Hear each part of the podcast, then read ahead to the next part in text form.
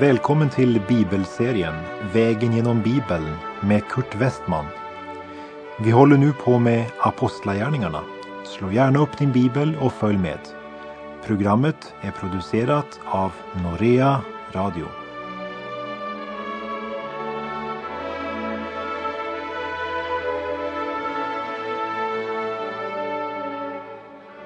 Vi avslutade förra programmet med Paulus som hade upplevt att Guds helige ande hindrade honom från att förkunna ordet i provinsen Asien. Därefter ville Paulus och hans två vänner bege sig till Bitynien, men det tillät inte Jesu ande, läste vi i Apostlagärningarna 16.7. Men då gick det genom Mysien och kom ner till Troas. Här var de tvungna att vänta en stund eftersom de nu behövde ett skepp för att komma vidare. Och i denna väntan, denna stillhet, får Paulus en syn. Vi läser Apostlagärningarna kapitel 16, verserna 9 och 10. På natten hade Paulus en syn. En makedonier stod där och bad honom Kom över till Makedonien och hjälp oss. När han hade haft denna syn försökte vi genast ta oss till Makedonien, ty vi förstod att Gud hade kallat oss att förkunna evangeliet där. Lägg märke till att det står vi förstod. Tidigare har det bara varit det eller han. Varför plötsligt vi? Därför att nu har doktor Lukas anlänt och trion har blivit en kvartett. Det kan också ha varit flera som deltagit, men det är de fyra som nämns vid namn. Paulus, Silas, Timoteus och läkaren Lukas. Det var Paulus som fick synen. Men uppdraget och kallelsen gällde även de övriga hela det paulinska teamet som utgör den delegation som seglar över det Egeiska havet och kommer till Europa, kallade av Gud. Det är tider då vi i stillhet ska vänta på Herrens ledning. Men när Herren ger oss marschorder ska vi inte dröja. Och det gjorde inte heller denna kvartett, utan de försökte genast att komma över till Makedonien. Och vi läser i vers 11 och 12. Vi lade alltså ut från Troas och seglade rakt över till Samotrake och nästa dag till Neapolis. Därifrån fortsatte vi till Filippi, en stad som ligger i första makedoniska distriktet och är en romersk koloni. Där stannade vi några dagar. De eh, hade väntat på ledning och när den kom följde de denna ledning och seglade via Samotrakis till Neapolis. Neapolis låg på Makedoniens ostkust, 15 kilometer ost-sydost om Filippi. Neapolis var Filippis hamn. Filippi är den platsen där de börjar sin gärning i Europa. Så vi kan säga att Paulus gick till ett strategiskt centrum från vilket den evangeliska verksamheten kunde utgå. Och det är något som gör församlingen i Filippi till en högst anmärkningsvärd församling som vi ska se när vi kommer till Filipperbrevet. Det var en församling som stod Paulus hjärta mycket nära. Det var en församling som älskade Paulus och den kärleken var ömsesidig. Och i Filippi fanns det många som verkligen levde i det troendes gemenskap omkring ordet, till lovsång, bön och gemensam uppbyggelse som vi ska se senare.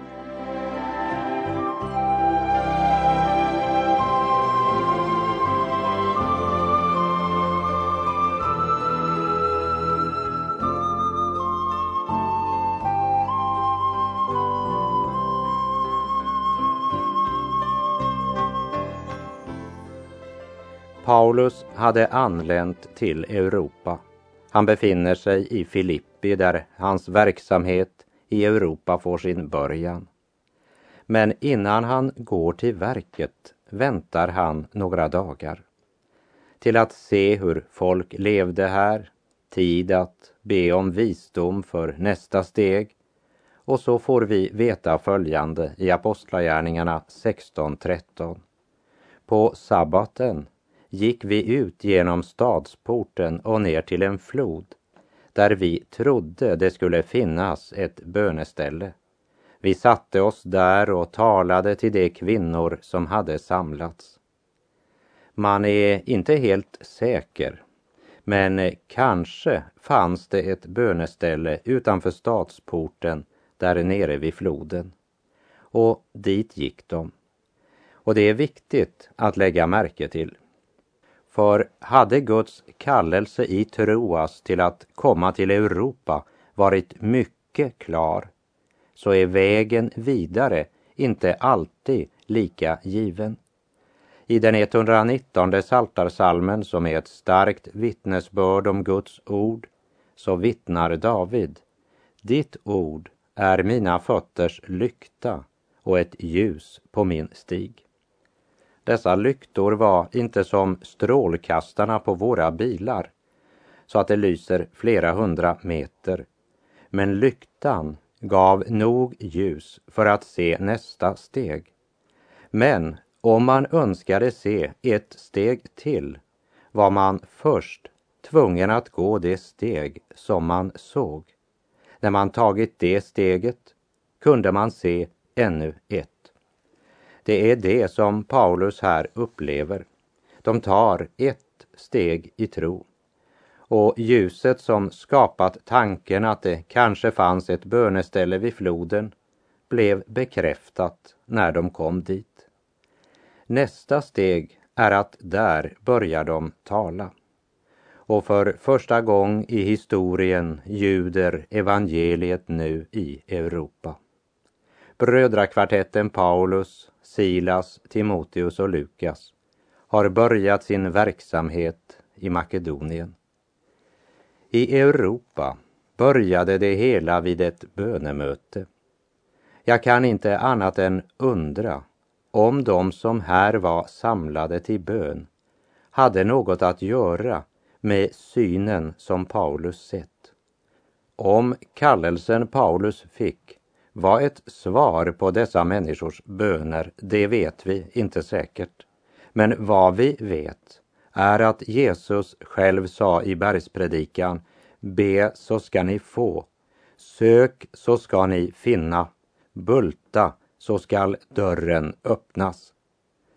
Det är som en vind ifrån evighetens värld som drar genom mitt hjärta när jag läser orden. På sabbaten gick vi ut genom stadsporten och ner till en flod där vi trodde det skulle finnas ett böneställe. Vi satte oss där och talade till de kvinnor som hade samlats. Och vi läser vidare vers 14. En av dem hette Lydia. Hon var från Thyatira och handlade med purpurtyger och hon hörde till de gudfruktiga. När hon nu lyssnade öppnade Herren hennes hjärta så att hon tog till sig det som Paulus sade. Thyatira var en av de sju församlingar som i Uppenbarelseboken får ett budskap som bland annat innehåller följande. Men det har jag emot dig, att du låter kvinnan Isabel hållas, hon som kallar sig profet och lär och förleder mina tjänare.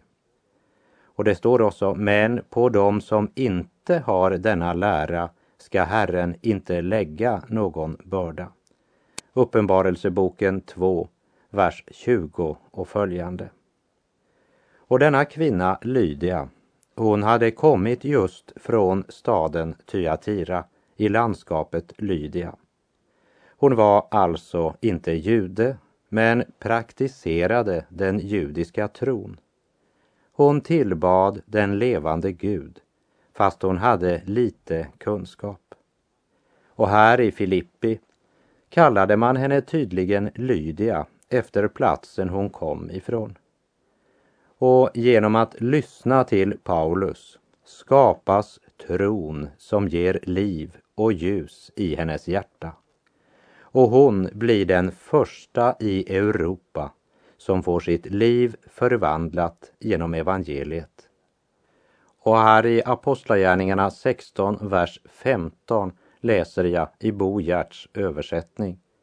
När hon blivit döpt tillsammans med sitt husfolk bjöd hon oss till sig och sade Håller ni mig för att vara en som tror på Herren, så flytta till mitt hus och bo där. Och hon nödgade oss till det. Lydias hem blir alltså ett centrum för evangelisk verksamhet i Filippi. Och vi kan inte annat än lägga märke till hur ofta det är kvinnor som står centralt i arbetet i Guds rike. Medan det ändå bygges på apostlarnas lära och deras förkunnelse. Låt oss inte blanda samman de sakerna. Maria från Magdala till exempel var den första som hade sett Herren uppstånden. Och hon får uppdraget att vittna för lärjungarna att Kristus är uppstånden. Men hon blev aldrig apostel. Däremot var hon i likhet med alla Jesu efterföljare kallad att vittna om sitt möte med Jesus. Om Lydia, som vi nu läser om, var änka, det vet vi inte.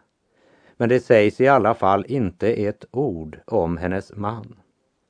Men genom Lydias omvändelse, tro och vittnesbörd så blir hela hennes hus döpta i Herren Jesu namn. Jesus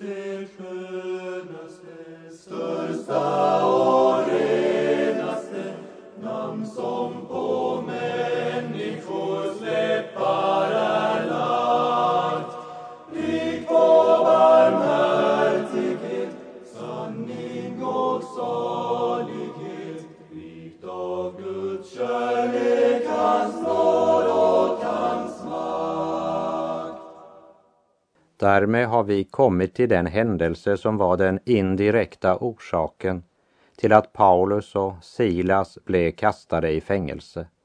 Apostlagärningarna 16, vers 16. När vi en gång gick till bönestället mötte vi en slavflicka som hade en spådomsande i sig och som skaffade sina ägare goda inkomster genom att spå. Tro inte att detta bara rörde sig om vidskeplighet och dåraktig övertro. Den här slavflickan var besatt av en demon. Och besättelse är något som existerar också idag. Och denna slavflicka vi nu läser om, hon skaffade sina ägare goda inkomster genom att spå. Så utnyttjandet av andra är alltså inte något nytt för vår tid. Vi läser vers 17 till och med 19. Hon följde efter Paulus och oss andra och ropade. De här männen står i den högste Gudens tjänst och förkunnar vägen till frälsning för er. Så höll hon på i flera dagar tills Paulus förlorade tålamodet och vände sig om och sade till anden. Jag befaller dig i Jesu Kristi namn att fara ut ur henne. Och i samma ögonblick for anden ut. När hennes ägare såg att hoppet om fortsatt förtjänst hade farit sin väg tog de fast Paulus och Silas och släpade dem till torget och stadens myndigheter. Jesu makt att driva ut onda andar följer också hans lärjungar eftersom makten och kraften ligger i Jesu namn. Men genom det som hände förlorade ägarna de stora inkomstmöjligheterna. Och rör du vid en mans ekonomi så kommer han att reagera.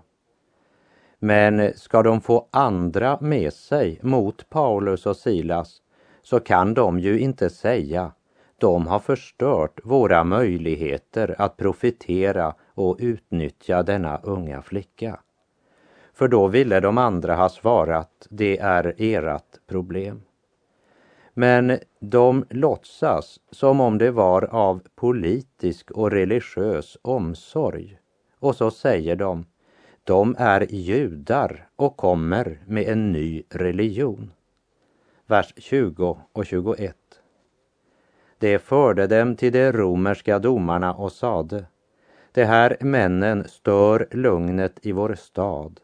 De är judar och de talar för seder och bruk som det inte är tillåtet för oss som är romerska medborgare att anta och följa.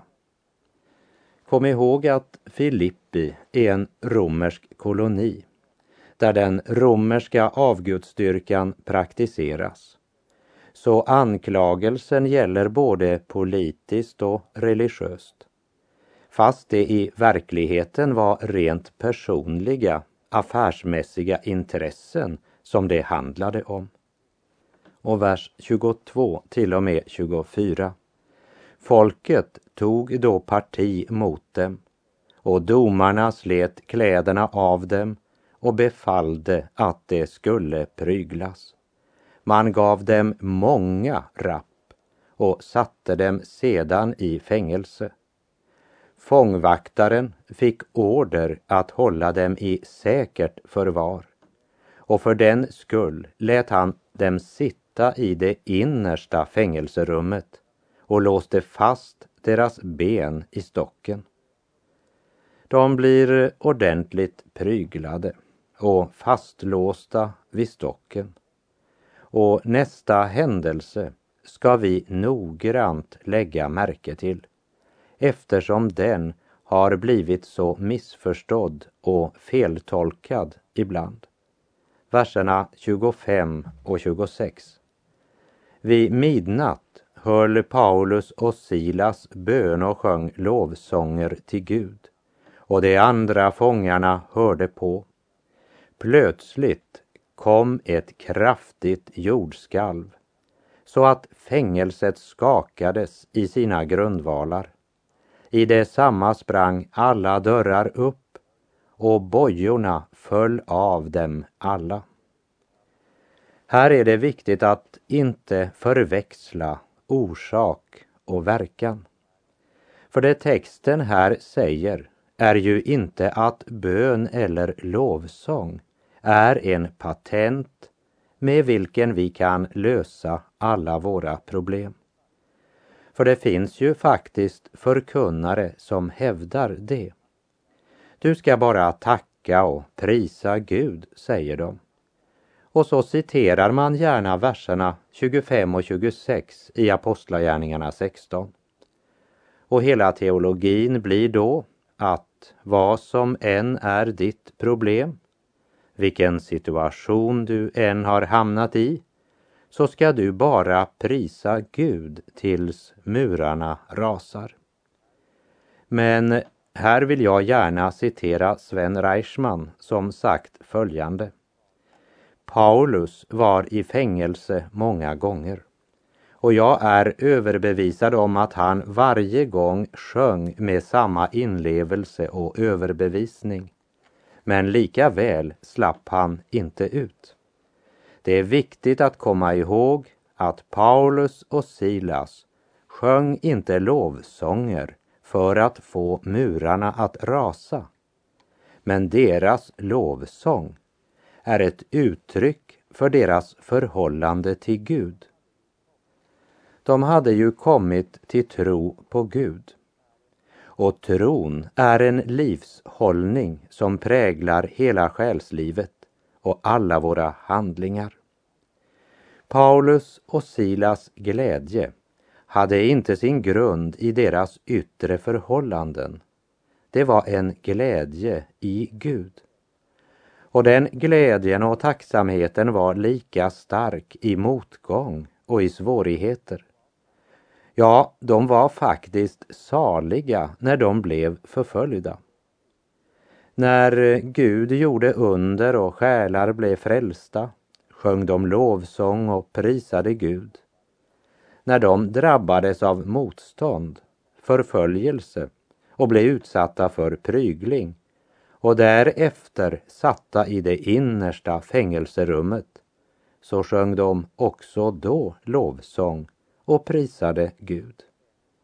Låt oss än en gång repetera Reichmans uttalande.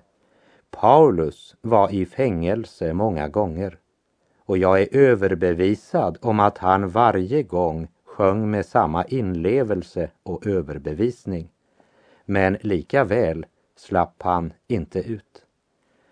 För Paulus och Silas sjöng inte lovsånger för att få murarna att rasa.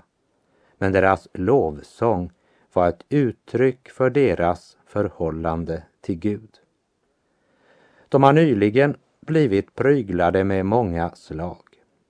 De sitter i det innersta fängelserummet med benen fastspända i stocken. Men istället för att beklaga sig tackar och prisar de alltså Gud. Då plötsligt kommer ett kraftigt jordskalv så att fängelset skakades i sina grundvalar. I detsamma sprang alla dörrar upp och bojorna föll av dem alla.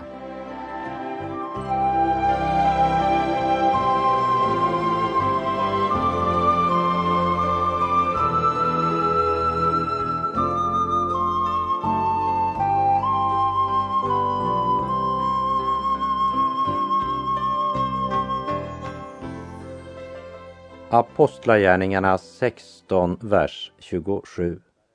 Fångvaktaren vaknade och när han fick se att dörrarna i fängelset stod öppna drog han sitt svärd för att ta sitt liv eftersom han trodde att fångarna hade rymt. Låt oss betrakta den här fångvaktaren från Filippi ett ögonblick.